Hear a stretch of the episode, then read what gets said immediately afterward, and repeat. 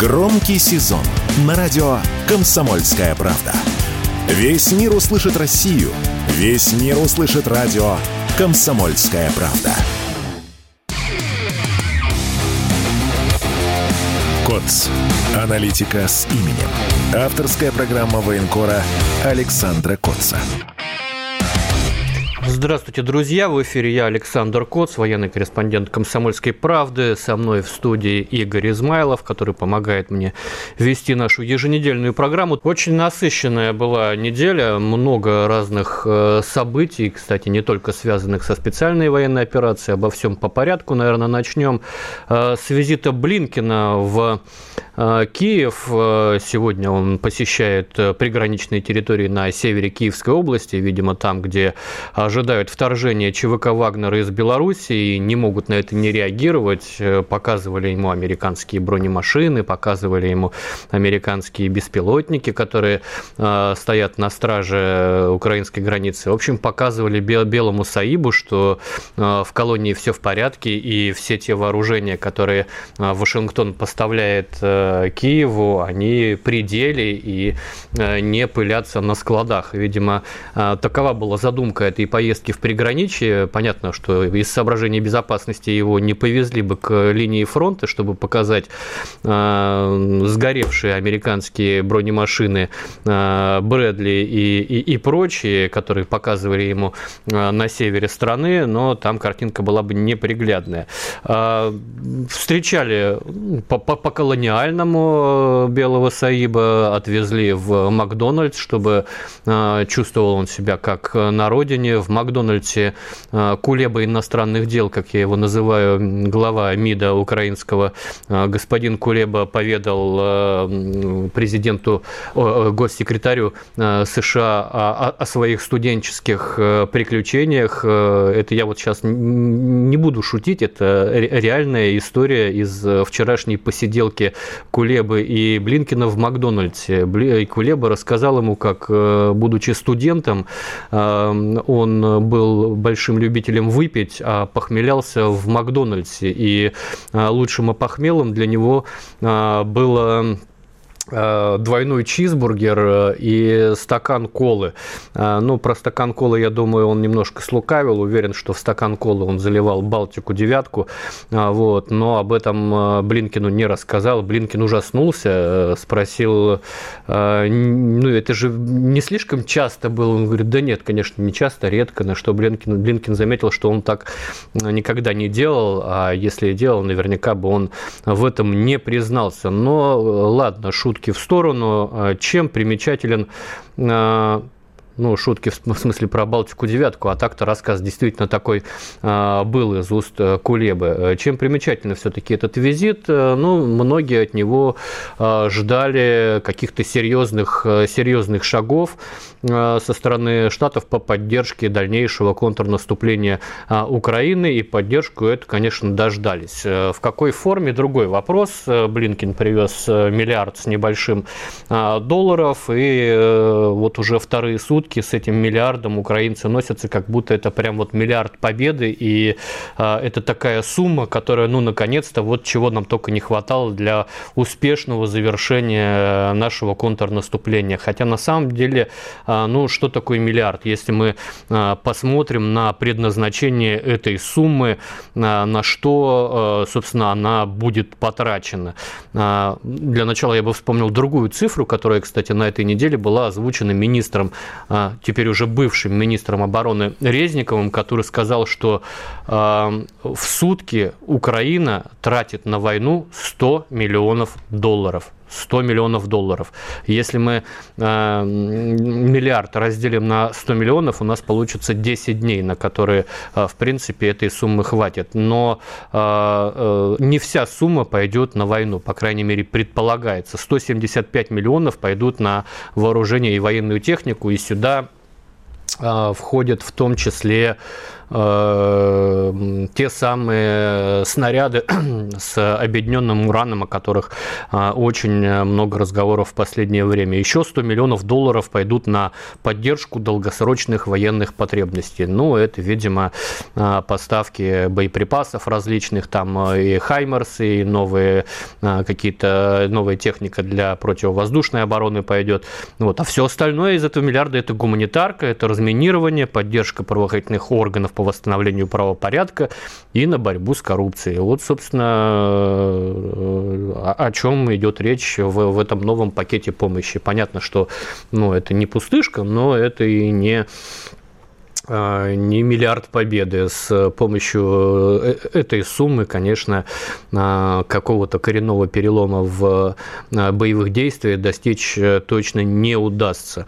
Что из э, перечисленных, да, из перечисленной номенклатуры нового пакета для нас важно? Ну, безусловно, это снаряды с урановым сердечником, которые, ну, мало того, что пробивают любую броню, в отличие от э, вольфрамового да, сердечника, но они еще и оставляют за собой радиоактивный след. Э, известно применение э, таких снарядов в Персидском заливе, в Ираке и в Югославии. Причем э, э, в Югославии это подтвержденный научный факт. В тех районах, где применялись эти боеприпасы, в разы выросли случаи заболевания онкологии. Это со стороны мирного населения. Ну и, собственно, были случаи среди военнослужащих, которые оперировали с этим вооружением. Также проблемы со здоровьем. То есть украинцы могут сколько угодно радоваться тому, что вот они получают Э, как это называется, ядерный боеприпас второй категории, по-моему, это называется э, на международном языке, но последствия это и, и на них тоже скажутся. Ну, во-первых, э, понятно, что будут поражаться склады хранения таких боеприпасов, и не долетит этот, эта радиация до москалей и сепаратистов, а, а сядет на их домах и на их Э, землях. А земля после этого э, снаряда, я напомню, не, непригодна для э, земледелия. Не знаю, возможно ли ее дезактивировать и собираются ли американцы позже помогать в этом украинцам. Опыт Югославии показывает, что не собираются, зато выплачивают э, различные э, компенсации тем, кто пострадал от э, подобного оружия. Этим, наверное, могут себя товарищи украинцы и успокоить. Я, кстати, помню, когда только зашел разговор о том, что эти боеприпасы собираются, по-моему, Британия первая собиралась поставить эти боеприпасы на Э, сайте президента Украины проводилась, э, э, публиковалась петиция за то, чтобы запретили использование этих снарядов. Петиция набрала какое-то э, смехотворное количество э, голосов. Ну, видимо, украинцы в большинстве своем выступают за применение а, этих боеприпасов, хотя, кстати, ООН против а, выступает этого, но кто будет слушать Организацию Объединенных Наций, если снаряды привозят лично госсекретарь США, а они, как известно, э, разрешение на применение тех или иных вооружений исторически ни у кого э, не спрашивали, и даже разворачивали военные кампании в обход э, Совета Безопасности ООН, есть тому исторически классические а, примеры, например, бомбардировка а, Белграда 70-дневная. Вот, поэтому Украину, конечно, ждет э, не очень веселое будущее.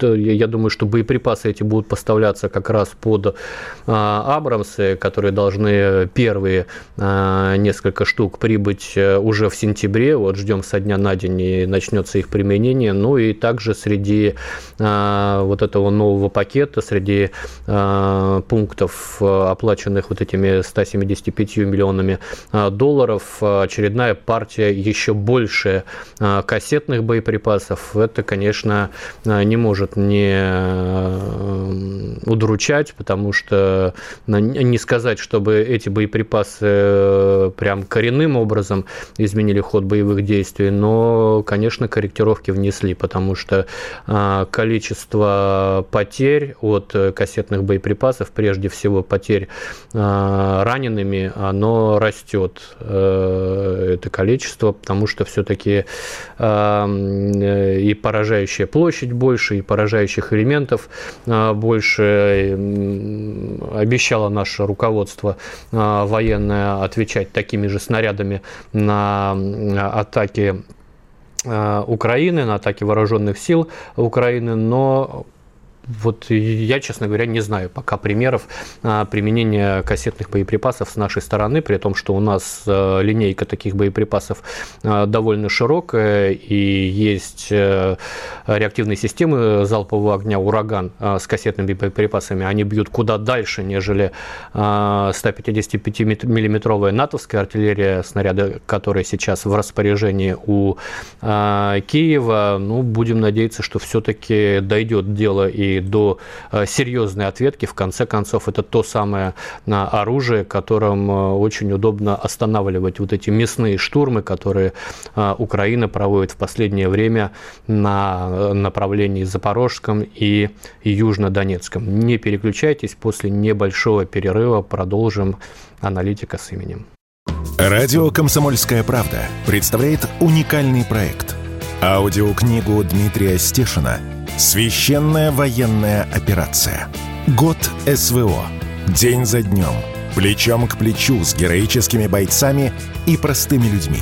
Вместе с Дмитрием Стешиным слушатели пройдут через будни Донецка, штурм Мариуполя, радость побед и горечь неудач. Это искренняя проза без прикрас. Слушайте с понедельника по четверг в 9 часов вечера по московскому времени на радио «Комсомольская правда». КОЦ.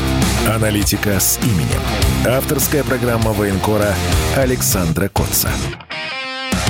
Возвращаемся в эфир. Я Александр Коц, э, Игорь Измайлов мне помогает. Здесь несколько вопросов, сводящихся к тому, что, собственно, Блинкин прилетел и что его э, ланцетом не догнали. Такие вопросы вообще э, в этой связи обычно появляются. Или но... Зеленский да, приезжает куда-то. Вот по Зеленскому да. вопрос, да, но вот говорят в Киеве, что пытались мы какие-то покушения на него устраивать. Надеюсь, что это правда.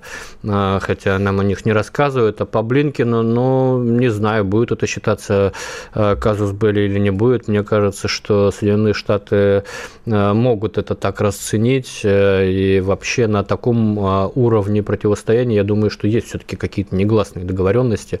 Иначе ну, начнутся ответные меры и так далее, и так далее. Ну, а, а, а если говорить о, о киевских официальных лицах, то, конечно, такая работа должна вестись, и они не должны спокойно посещать, как это было на минувшей неделе Зеленский, по-моему, приезжал на Артемовское направление. А, вот. Ну, надо, надо, конечно, бить не по центрам принятия решения, а по лицам, которые а, принимают эти решения. Ну и на этой неделе еще одно заявление из э, Вашингтона прозвучало в администрации Байдена, считают, что украинское наступление может завершиться через 6-7 а, недель. Об этом пишет со ссылкой на свои а, источники Economist. Э, но э, мой прогноз чуть короче. Ну, я могу и ошибаться, конечно. Я думаю, американцы исходят э, исключительно из погодных условий. Ну, пойдет опять осенняя распутица, опять будет вязана техника. Все, все это мы проходили в весеннюю кампанию. Действительно долго ждали, действительно откладывалось из-за внезапно обрушившихся а, дождей. И в итоге все началось, когда а, более-менее земля подсохла. Здесь, э, безусловно, погода внесет свои коррективы, но помимо погоды, мне кажется, что все-таки за ближайшие ну, 4 недели э, Киев э, исчерпает свой наступательный потенциал. То, что сейчас происходит на, на линии боевого соприкосновения, это похоже на игру в банк когда э, Украина бросает э, на, ну, для нее кажущиеся потенциально э, прорывные участки, вот вообще все, что у них есть, такой, то, то, такого напора, такой интенсивности артиллерийского огня, в том числе кассетными боеприпасами, высокоточкой, ну вот за всю летнюю кампанию, наверное, и не было, потому что очень тяжко приходится нашим обороняющимся ребятам прям бои настолько мощные, что, наверное, э, приводить можно там только э, исторические аналогии с Великой Отечественной войной, повторюсь, количество и объемы применения артиллерии какие-то просто запредельные. Они э, продавили Работина, да, ну, пришлось нам отвести оттуда э, подразделения, потому что иначе бы они там просто погибли, да, там уже даже укрываться негде, ничего от этого населенного пункта не осталось. Мы сейчас э, стоим по высотам южнее Работина, чтобы противнику приблизиться к первой линии обороны, вот той самой с э, зубами дракона, а, им надо взять как раз вот эти высоты. То, что они говорят, что они пробили первую линию обороны, американцы пишут, это все брехня, ничего они там пока не пробили, но, безусловно, а, продавили, да, и расширяют плацдарм а, в сторону Вербового, да, но Вербова, опять же, пока не взяли, и ну, при том э, уровне артиллерийского воздействия, при том э, уровне э, бросания в бой э, на мясные штурмы такого количества э, своих подразделений, при том, что противник ввел в бой, в бой уже свои стратегические резервы, а, и, судя по всему, это последние резервы, которые он может а, за эту летнюю, летнюю-осеннюю кампанию использовать. Э, ну, наверное, можно было ожидать, э, что они где-то на каком-то участке продавят. Э, продавили они здесь, продавили немного на Времевском выступе, Южнодонецкий фронт. Э, но если мы посмотрим на, на карту, все-таки для трехмесячного наступления, а вот мы в эти дни отмечали три, ровно три месяца с начала украинского контрнаступа.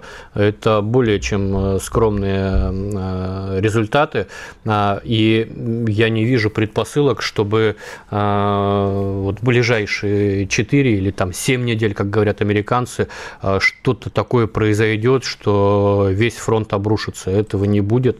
А, мы еще обладаем резервами, которые мы можем а, в случае необходимости перекинуть куда надо. Вот сейчас известно, что десантники 76-й дивизии действуют в районе э, Работина. А не так давно они находились э, на совершенно другом участке фронта, э, на совершенно противоположном, я бы сказал. Быстро перекинули, никто ничего не заметил, все, пришли на подмогу. То же самое будет и на Времевском выступе, если появится угроза какого-то прорыва. Я думаю, что и там для, для, для, для отражения этих атак у нас резервы будут. Да, несколько населенных пунктов пунктов за три месяца мы потеряли. От населенных пунктов ничего не осталось. А, что-то там где-то Украина расширила, но а, свои задачи, которые они себе ставили, а там, я напомню, задача минимум была просто выход к морю. А так-то они хотели в Крым зайти а, до, до, еще до окончания весны даже хотели. А вот у нас лето кончилось, и к морю-то они не шибко приблизились. При этом потеряли кучу людей. Мы, конечно, тоже потеряли людей, потеряли технику невозможно обороняться без а, потерь, но вот этот прогноз э, американский, он, мне кажется, все-таки больше просчитывается из э, возможности Украины наступать дальше, а возможности, они потихонечку а, заканчиваются, учитывая, что в бой, повторюсь, введены стратегические резервы. А, об этом говорят, э, говорит и уничтожение первого челленджера а, под работе на это 82-я бригада, которая должна была победной поступью идти, подняв э, флаги к Азовскому морю уже после того, как другие части прорвут оборону. Но вот получается, что прорывать оборону бросили ее.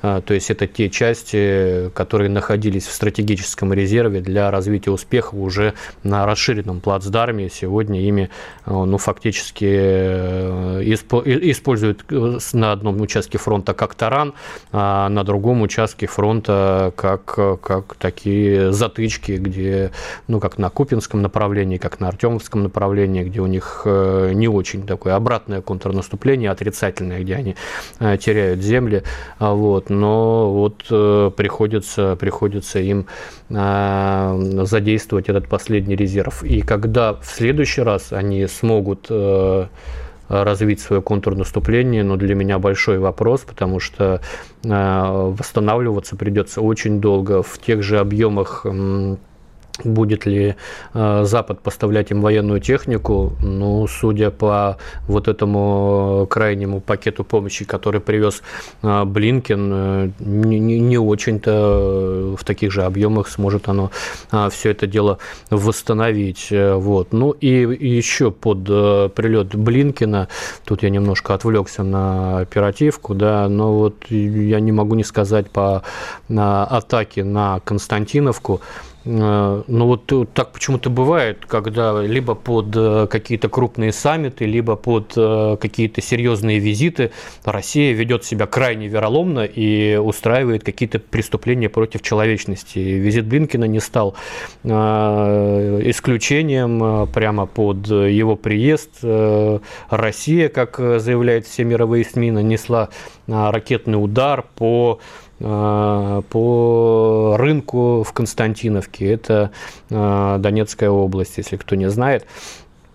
А вот, и во время событий 2014 года я помню, как э, этот город переходил а, под э, власть ополченцев, и как был настроен народ в этом городе. Настроен он был как раз э, комплементарно к России и, собственно, к ополчению. Так вот, удар по Константиновке. Вообще без всякого расследования, без демонстрации обломков российской ракеты тут же на нас повесили вину за эту трагедию трагедию, 17 человек там погибло, э, десятки раненых. Э, и э, на самом деле, если бы не видео не видео Зеленского, у меня бы были сомнения, кто нанес удар. После того, как Зеленский опубликовал видео, на котором четко слышен выход и через несколько секунд э, раздается взрыв, у меня никаких сомнений нет. Там э, еще вычислили, откуда летела ракета, это э, элементарные навыки Асинта,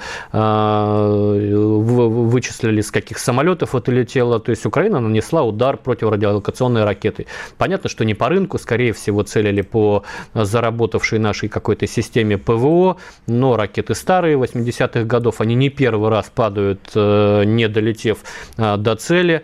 А, и ну, пока Блинкин здесь решили повесить на нас еще одно преступление. Никто, разумеется, на Западе не стал а, заморачиваться этими доказательствами со стороны России и не будет заморачиваться. Тут никаких а, иллюзий быть не может. Но вот э, такая черта. Небольшой перерыв, э, после которого вернемся. Они видят, что происходит, знают, как на это реагировать и готовы рассказать вам, что будет. Красной линией нашего рассуждения сегодняшнего будет заморозка или все же активация. То есть к чему приведут дальнейшие события. Я придерживаюсь точки зрения, что Запад перестал контролировать Украину, она вырвалась из рук. Они это действительно начинают понимать, что эту бешеную собаку уже не удержишь. Заморозки не будет, потому что на самом деле ее никто не хочет. Ни Вашингтон, ни Варшава, ни Киев, ни тем более Москва. Начинайте день в правильной компании. С понедельника по пятницу в 8 утра по московскому времени слушайте Игоря Виттеля и Ивана Панкина в программе «Что будет?»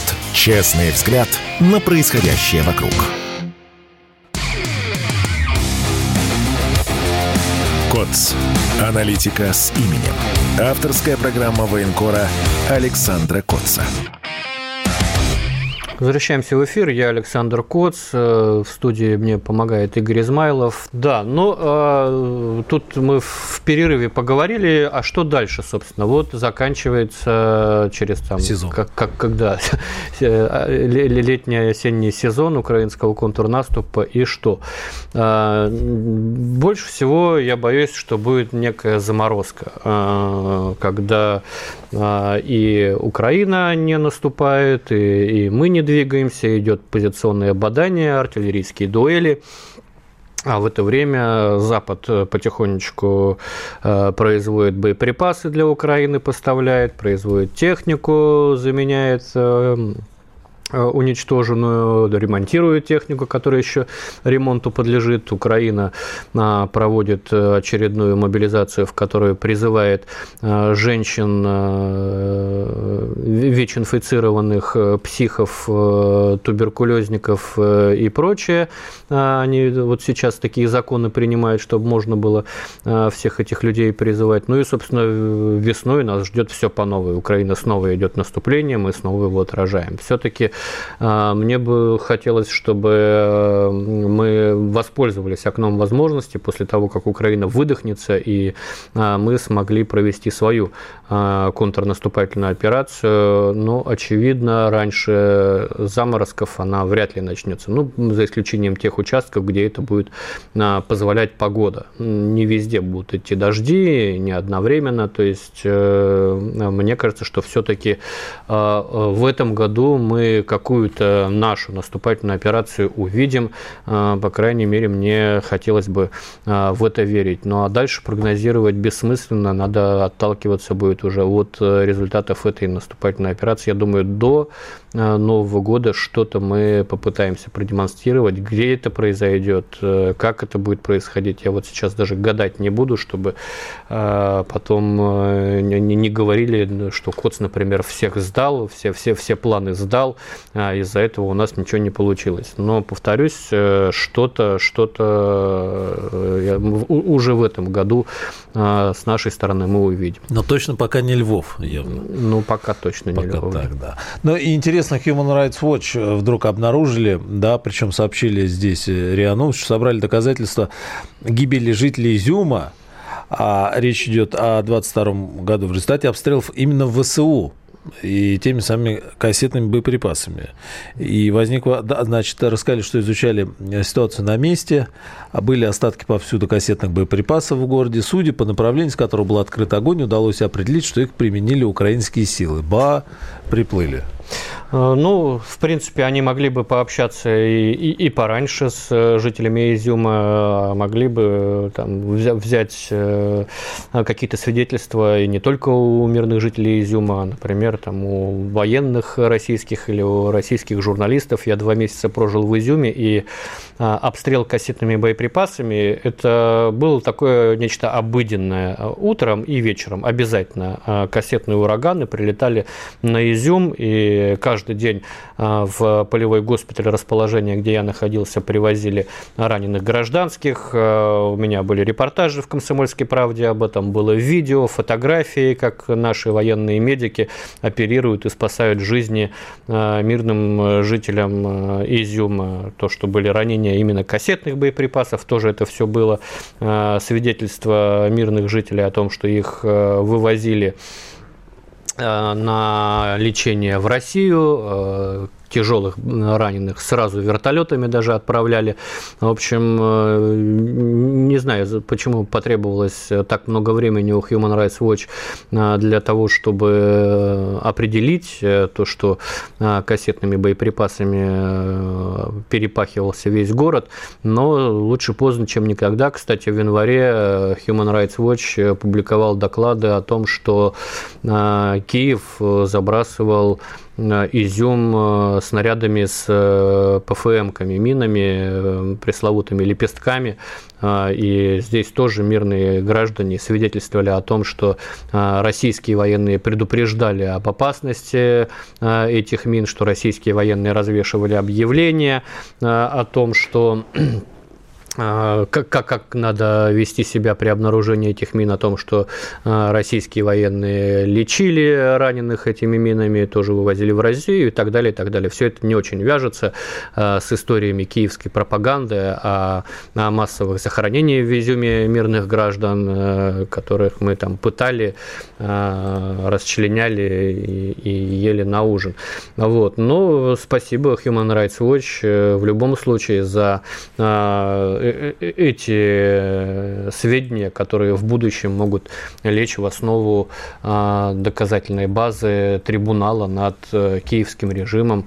А, в кои-то веке западные правозащитники ну, попытались, быть, попытались быть объективными, хотя там, конечно, не, не, не только в Изюме все это происходило, кассетные боеприпасы Киев использует с самого начала конфликта. Но повторюсь, э, не раз это говорил, Киев не подписывал конвенцию а, о запрете кассетных боеприпасов, как и Соединенные Штаты, как и, замечу, Россия. При этом международную конвенцию по запрету использования ПФМок э, лепестков Киев подписывал, и тем не менее а, применяет их по, применял их по всей зоне э, специальной военной операции и применял их именно в городах и населенных пунктах, будь то Изюм или вот находил я в Лисичанске, Луганске, Донецк забрасывали этими ПФМками. А, в общем, а, военных преступлений много, а, но Запад их как-то не очень замечает и продолжает снабжать этими боеприпасами Украину в огромных количествах. еще одна тема, которой хотел бы коснуться, тема перебежчика, перебежчика Максима Кузьминова, летчик э, Ми-8, который а, улетел, летел из Курска и улетел на территорию Украины, и там стал, значит, героем а, местных э, новостей, устраивает пресс-конференции, снимается в фильмах. Э, история, конечно, гадкая. Предатель, безусловно, предатель. Что, что им руководило, чей пример был для него показательный, не знаю, может быть, э, э, предательство летчика Беленко, который в 1976 году а, улетел в Японию на МиГ-25 и попросил убежище в США. Там интервью, лекции в военных вузах, работа э, в правительственных структурах, просто вот не жизнь, а сказка. Только Беленский, Беленко улетел в Японию один, а здесь был экипаж, который явно не был предупрежден о планах своего командира и что с ним произошло, но э, судя по тем обрывкам э, информации, которые оттуда доносятся, я думаю, что экипаж все-таки э, пытался оказать какое-то сопротивление. При этом на пресс-конференции этот новый Беленко говорит, что он не знает, что с ними произошло, и, возможно, их, как он сказал, ликвидировали. Вот это слово ликвидировали, оно очень режет слух, потому что это такая уловка пропагандистская в нынешних обстоятельствах. Такой термин он а, мог употребить только применительно к бывшим своим, то есть к нашим военным. Я вообще не исключаю, что нас ждет вторая серия этого фильма, в которой над летчиками расправляются российские заградотряды. А, вот. Но на самом деле, я думаю, все-таки они оказывали сопротивление, пытались помешать замыслу своего командира и были убиты, потому что в фильме про этого летчика заблюрена, замазана, замылена кабина, там наверняка пулевые следы, были фотографии со следами крови.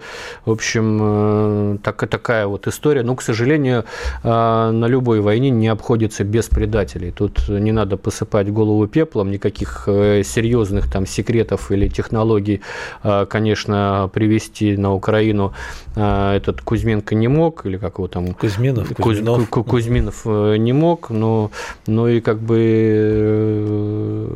Украина это не США для Беленко. Для Вашингтона этот летчик вряд ли вот очень ценен, чтобы его перевести в США, и времена не те, а судьба вообще всех вот, вот таких перебежчиков на Украине, она, как показывает опыт, незавидна. Конечно, э, информационно из него сейчас, как из половой тряпки, выжмут все, что возможно, а потом просто сольют в унитаз, как использованный контрацептив. Уж простите за а, такие метафоры, но вот в один прекрасный момент Киев просто может решить, что свалить убийство бывшего российского летчика на Москву – это очень хорошая идея, подходящая текущему политическому моменту.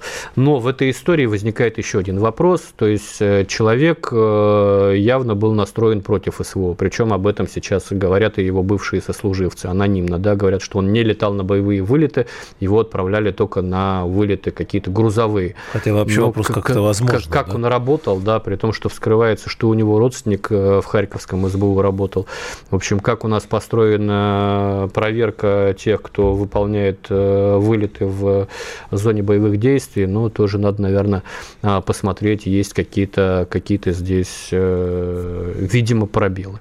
Вот. Ну, надеемся, что будут сделаны соответствующие выводы соответствующими структурами. Еще один перерыв, после которого снова вернемся в эфир. Все программы радио Комсомольская правда вы можете найти на Яндекс Музыке. Ищите раздел вашей любимой передачи и подписывайтесь, чтобы не пропустить новый выпуск. Радио КП на Яндекс Музыке. Это удобно, просто и всегда интересно.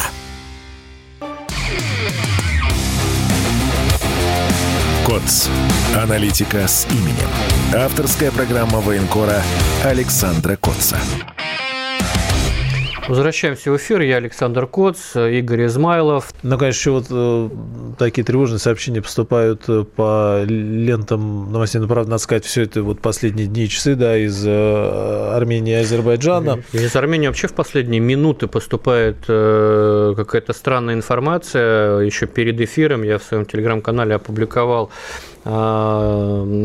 новость о задержании в Горисе, это приграничный а, город армянский, а, пророссийского активиста Мику Бадаляна, и по моей информации на тот момент э, вместе с ним был задержан журналист «Спутник Армения». Вот сейчас эта информация подтверждается, причем я в своем посте еще э, предположил, что ребятам могут что-то подкинуть Э, чтобы а, дискредитировать, скомпрометировать каким-то образом. Ну вот, пожалуйста, Следственный комитет Армении заявляет, что пророссийский блогер Михаил Бадалян и обозреватель «Спутник Армения» Ашот Геворкян задержаны в рамках уголовного дела по статье «Незаконный оборот оружия огнестрельного». То есть, э, видимо, оружие а, им все-таки подбросили. Я с Микой Бадаляном э, очень хорошо знаком, еще начиная с войны в Карабахе. Это человек, который по последовательно отстаивал про российский курс Армении. Он является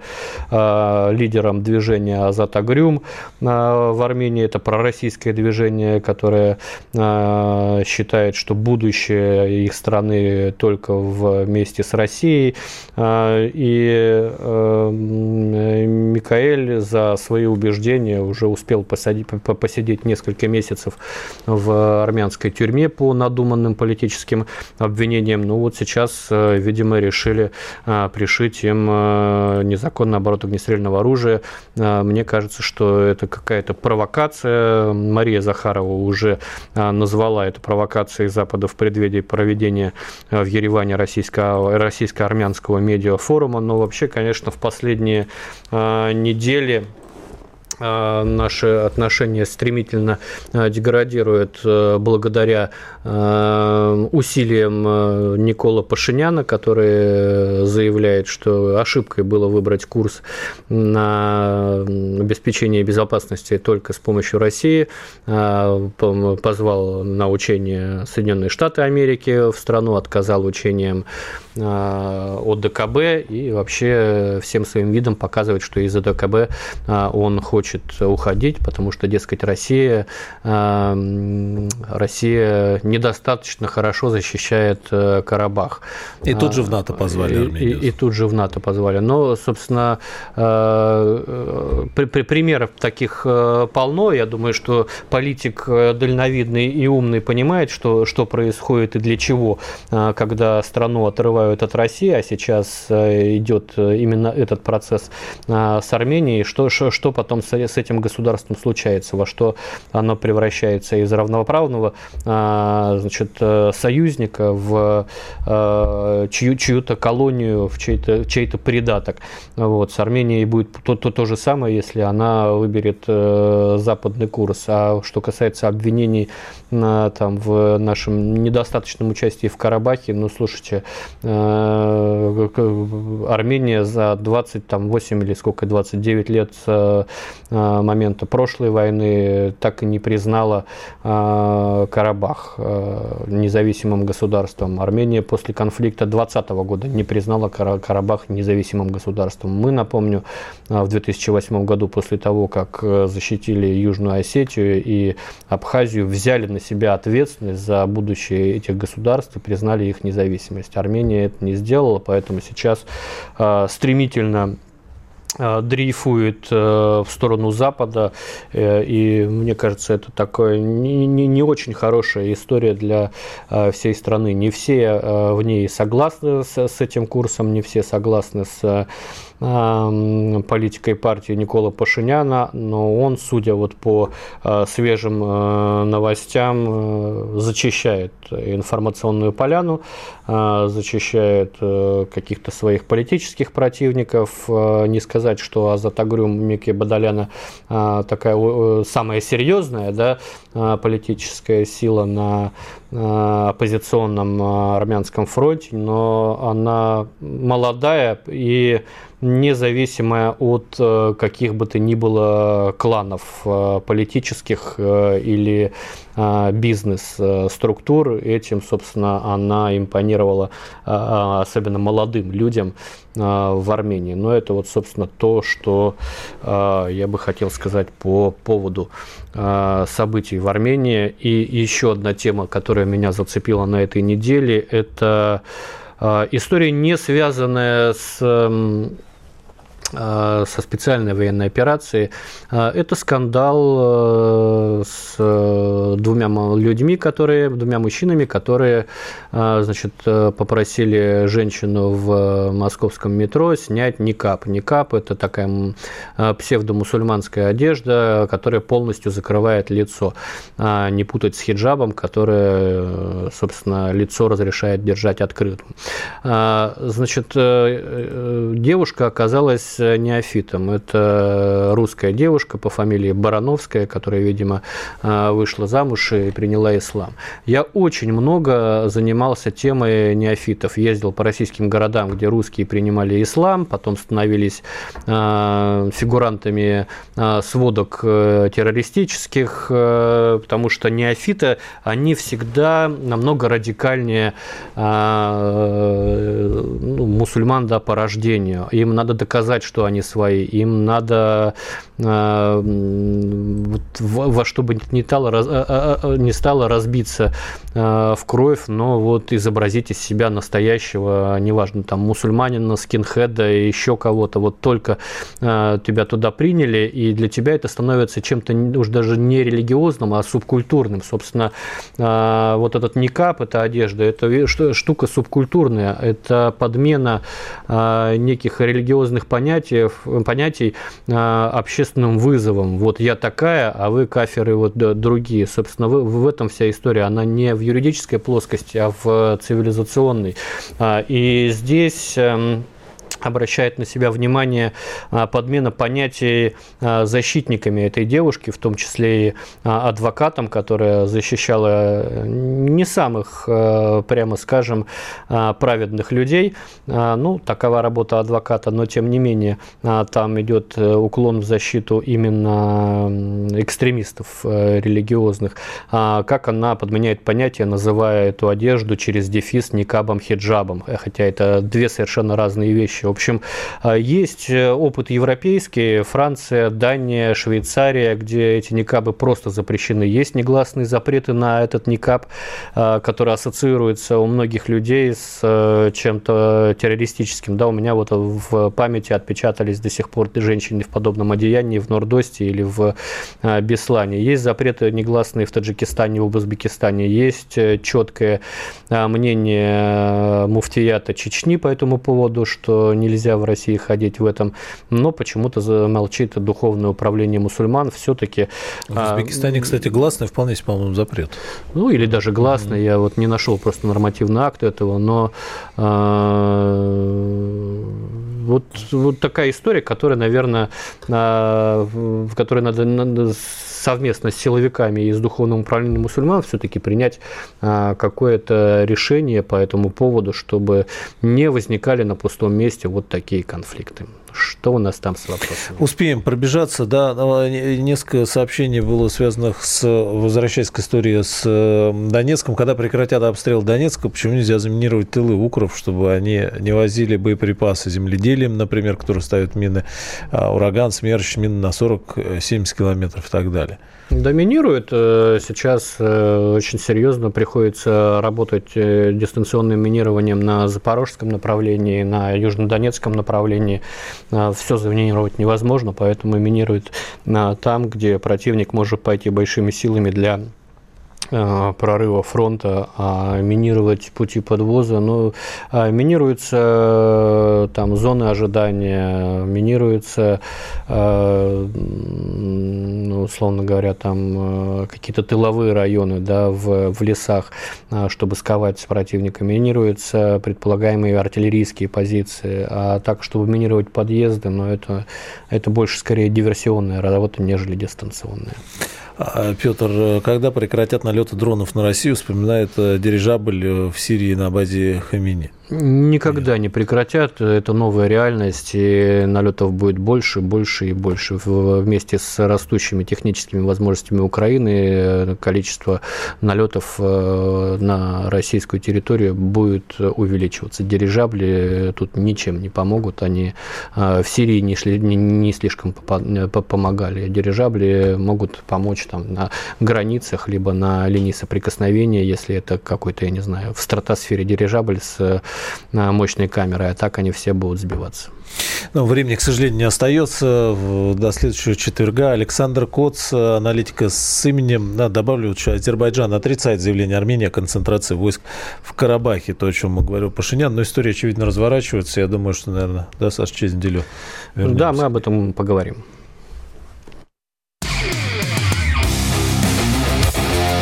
КОЦ. Аналитика с именем. Авторская программа военкора Александра Котца.